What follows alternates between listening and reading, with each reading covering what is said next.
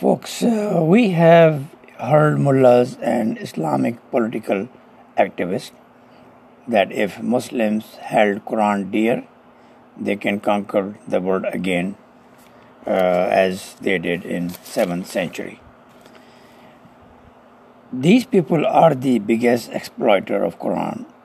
Most of them don't really know what it says, read most ayahs with wrong pretext. The non Arabs don't even read it right, prey on women like young girls and have illicit relations, force them to marry as second or third wife in their harem, customary of Muslim culture for 5000 years. We hear countless affairs of these heartless crooks.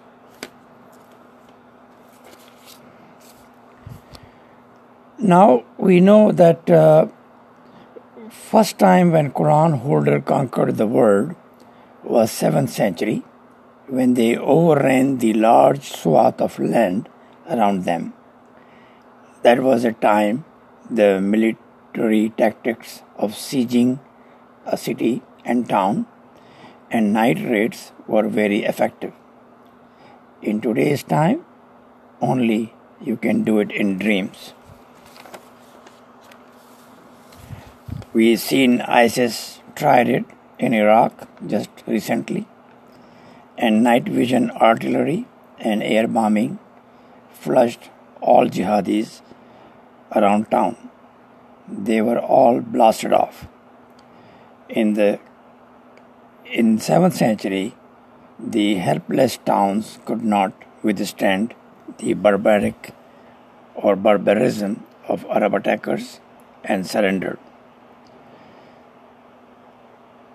we've seen in, in, in for 700 years, Afghan attackers were also successful in India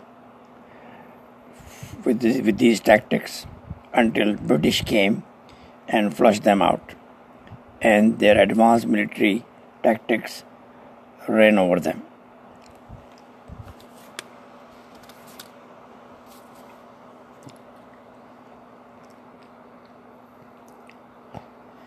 The Prophet and the Caliph had free supply of warriors in those days who were told this is Allah's war and they have no choice but to do it. Once a call of jihad is made, every able bodied person has to go to war. The tribal leaders were never in the front, only the soldiers faced the enemy and they have no choice but to die or be victor. Quran gave them open orders to kill and be proud of it. If victor, they get plunder. If died, they go to heaven and get huris, wine, milk, and whatever they need for free. The description of the huris promised is almost X-rated, which is good enough for young sex-starved jihadis. While the poor were forced to forced or tempted to die, Arab leaders, the rich, stayed safe. Even Prophet's son-in-law Osman, the third caliph, stayed at home during the War of Badr, the first major conflict with Meccans. He gave the excuse that he is sick. This is in history written by Arabs themselves. We can see that even today. In 1992, when hundreds of US soldiers sacrificed their life to save Saudi Arabia from Saddam Hussein. No prince or royal Saudi royal family member was on war front. The big mullahs and jihadi warriors in Pakistan operating in Kashmir or other countries on the behest of GHQ have their kids' future sec- secured.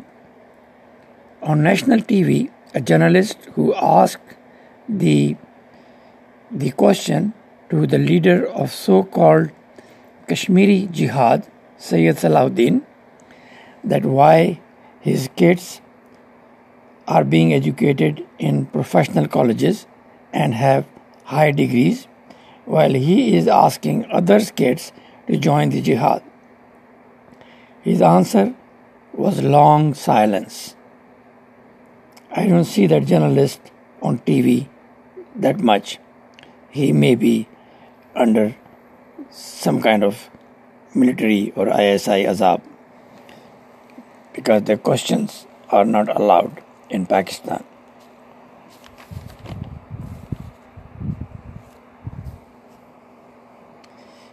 Even today, mullah and military in Pakistan use the same tactic. The sons and daughters of poor people die for them, while their own kids get high level education and are mostly foreign nationals and have secured future. We guess 90% of high level military officers, bureaucrats, and religious figures have their kids and families as foreign nationals or with Dubai Ikama. They don't believe Quran and Allah can help them secure the future of their family. Even the ex prime minister or the current prime minister have their kid as UK nationals.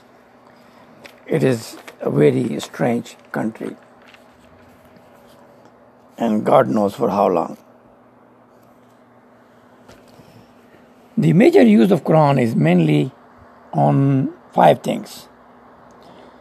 One, the call for jihad mandatory on every poor to get killed at the will of the powerful. Two, allowing killing and plundering with impunity, including civilians, women, and even kids, and take everything from the city they conquered. 3.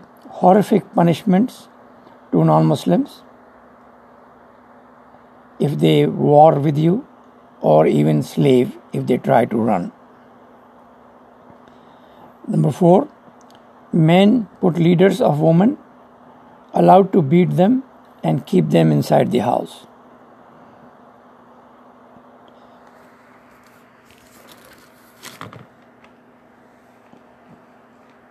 The call for eliminating other faiths and make it mandatory for every Muslim. This indiscriminate killing called Qatal fi means killing in the name of God become the rule of the day in the society. And we saw numerous killings even among Arabs from 7th century till today. And Quran is the source of this call.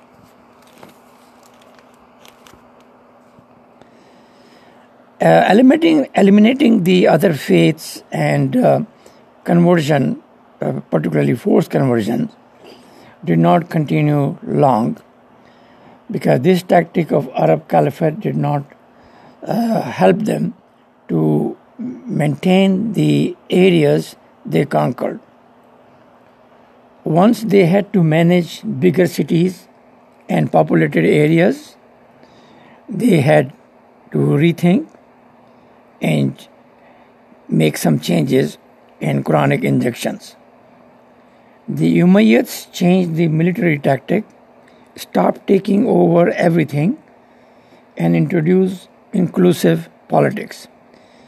They got the support of Christians and other faiths, particularly in Syria, after a workable living was established. That helped Umayyad to create a governing system without killing or converting everybody. And they had no option because 90% of their income was from non Muslims. Muslims were not, not taxed. This was a major weakness in Quran and Islamic system which haunted them later and even today when we see every mullah having his own opinion about the taxation and how it should apply. In modern times, tax is the key to civilization, and everyone paying taxes with honesty. If not, they face the trouble and jail time, but not in Muslim countries. In Islamic countries, because Quran says not to tax Muslim, we see 90% of Muslims not paying their due share and the government has to take loan to run the country. This creates a beggar mentality and everyone blames other for not doing what the country should do for them. It is not what they do for country, but look for what country can do for, for them. In Pakistan, a country of 220 million people, only 2 million pay taxes unwillingly because Quran tells his followers not to tax Muslims. That is why the government applies indirect taxes, value added taxes, etc., which hurts the economy and competition of the country in international trade. We have seen in every aspect of business, a cartel has formed to exploit the system, and poor Imran Khan seems helpless because even GHQ has formed a cartel as the military is involved in all kind of business ventures almost more than 20 industries. If Quran had told in 7th century that everyone should pay its due taxes and Muslim and non-Muslim should not be discriminated, we could have had good progress among Arabs. But as I said, Quran is for cave age culture, not modern civilized culture because it creates a racist society where Arabs are supreme. Umayyads continued that racism for 120 years. Abbasid did it for many hundred years, and every other Muslim empire followed it. They never saw the light of human values and equality. Even today, we see every Arab claims to be supreme to, to other Arabs. Non Arabs are not even in the list. They are only slaves and dogs. If you work in countries, if you work in civilized countries, in few years they will give you nationality and financial coverage no matter which religion, color, sex, or creed you belong. In Arab countries, you work for 50 years and you are still a worker and have no rights because Quran says so. In the next episode, we will expose the terrible claims Quran makes about the earth, the universe, natural phenomena, and claim that Allah does it, does it, and are punishment by so-called bad habits of non-Muslims. However, most of the victims of these natural phenomena, uh, earthquakes, etc., are Muslims themselves. When tragedies strike, Muslim mullahs says, "What do you expect when your woman wear jeans?" come to us and we will ask for forgiveness from Almighty. Really? This senseless excuse works every time because Muslim brains are totally clogged with stupidity. Keep listening.